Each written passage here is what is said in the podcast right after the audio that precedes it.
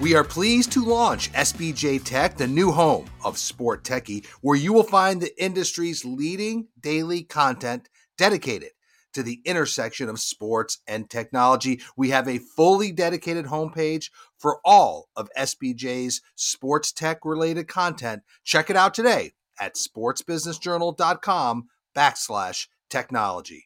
I caught up with some friends after work last night, and the three themes were one, what a bummer of a game for the CFP. And Georgia's blowout is now the least watched college football championship game since the BCS era began in 1999. Theme number two my buddy sharing his excitement as he leaves for the UK to catch two Premier League games coming this weekend. How fun will that be? And theme number three how it's only two weeks into 2023 and we all feel slammed and behind at work already this year. And this is your morning buzzcast for Wednesday, January 11th. Good morning. I'm Abe Madkour. Thanks for listening to the buzzcast. Well, SBJ's Austin Karp has the final numbers for the NFL's regular season viewership, and the league overall did quite well. Viewership declined just 3% from last season, even with the move of Thursday Night Football from linear television to streaming in Amazon. Overall, the league averaged 16.7 million viewers. That is down from 17.1 million last year. However, it's up well above 2020 and above 2019. And if you took out Thursday night football from this season, the NFL would likely have been up low single digits. Fox, CBS, and NBC each saw gains, while ESPN, Amazon, and NFL Network saw slight decreases. Amazon, of course, saw the most significant decrease. Let's go one by one quickly. NBC led all networks with roughly 20 million viewers for Sunday Night Football. That's up 3% from last year. NBC will again lead all primetime TV shows in viewership for a record 12th consecutive TV season, all driven by Sunday Night Football. Number two, Fox averaged 19.4 million viewers. That is the network's best figure since 2016 and up 4% from last year. CBS drew its best season in seven years, averaging 18.5 million viewers, and that is also up 3% from last year. So, who was down? Well, we mentioned Monday Night Football was down 5% on ESPN this season, but that's still the third best average since 2010. There are a few reasons for the drop, including that ESPN is not registering the viewership from the Bills Bengals game in week 17. That game is being excluded from all numbers this season. Of course, the real challenge to the NFL was Amazon's numbers on Thursday Night Football as it averaged 9.6 million viewers, which is predictably down, but it's down 42% from 16.4 million viewers last year on Fox and NFL Network. So while Thursday Night Football on Amazon is still a very positive story for Amazon and a very positive story for the NFL and a very positive story for sports, it did end up dragging down the NFL's national average, which was expected but the 3% drop overall in NFL viewership just shows the continued strength of the NFL as a programming vehicle. Just unbelievable. If you want more, and I suggest you clip and save this, Austin Karp breaks down all the NFL's numbers in Closing Bell. Check it out on sportsbusinessjournal.com. Let's move on because more big changes at the WWE as the well liked Stephanie McMahon resigned as co CEO of WWE on Tuesday evening, less than one week after her father, Vince McMahon, came out of retirement and returned as chairman of the board. So, with Stephanie McMahon stepping down, Nick Khan is now the sole CEO of the WWE, Stephanie's husband, Paul Levesque, remains as the WWE's lead creative force. In a statement, Stephanie said that Nick Khan and Paul Levesque's leadership will provide creative content and drive maximum value for shareholders. You know, Stephanie McMahon's role at the WWE should never be overlooked or underappreciated.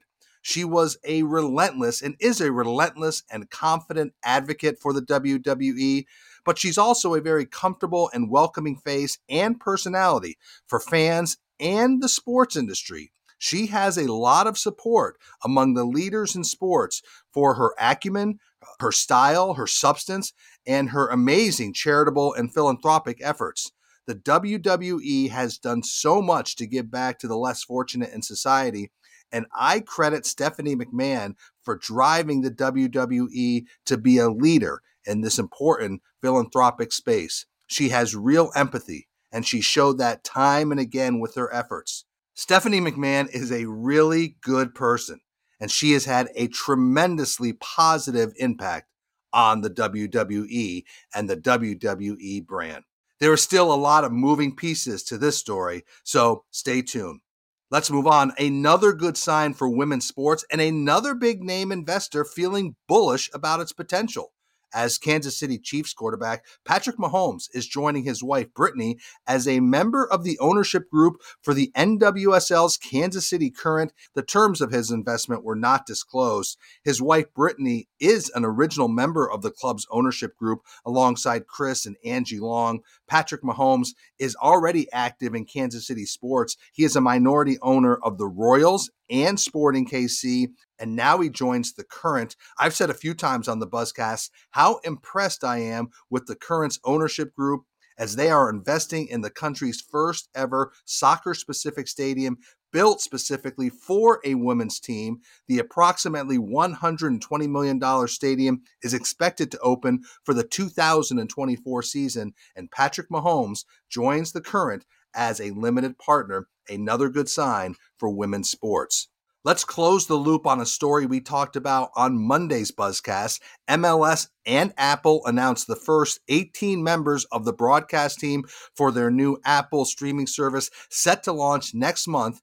And as we headlined on Monday, the group is led by former ESPN soccer analyst Taylor Twellman, as well as Turner Sports Studio host Liam McHugh.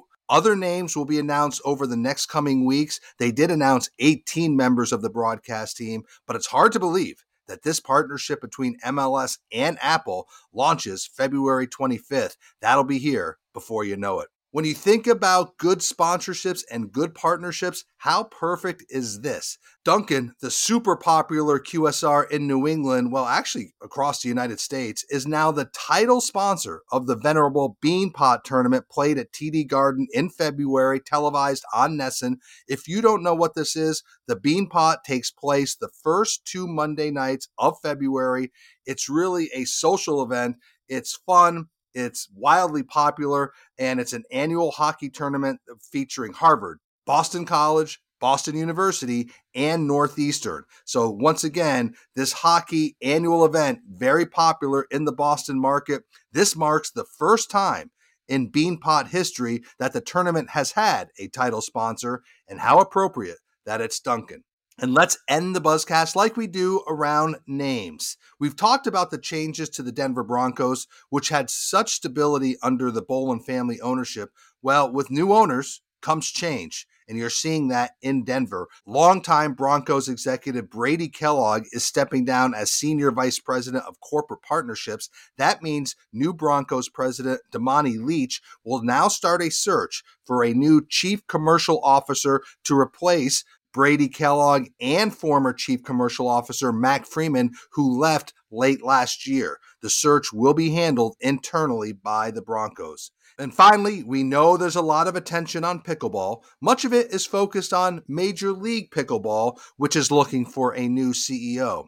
Well, now, USA Pickleball is looking for a new CEO as well, as Stu Upson will step down as CEO. He'll depart the organization following a transition period. He assumed the role as the first ever CEO of USA Pickleball in December of 2020. We all know the growth of pickleball. Now, USA Pickleball on the market looking for a new CEO.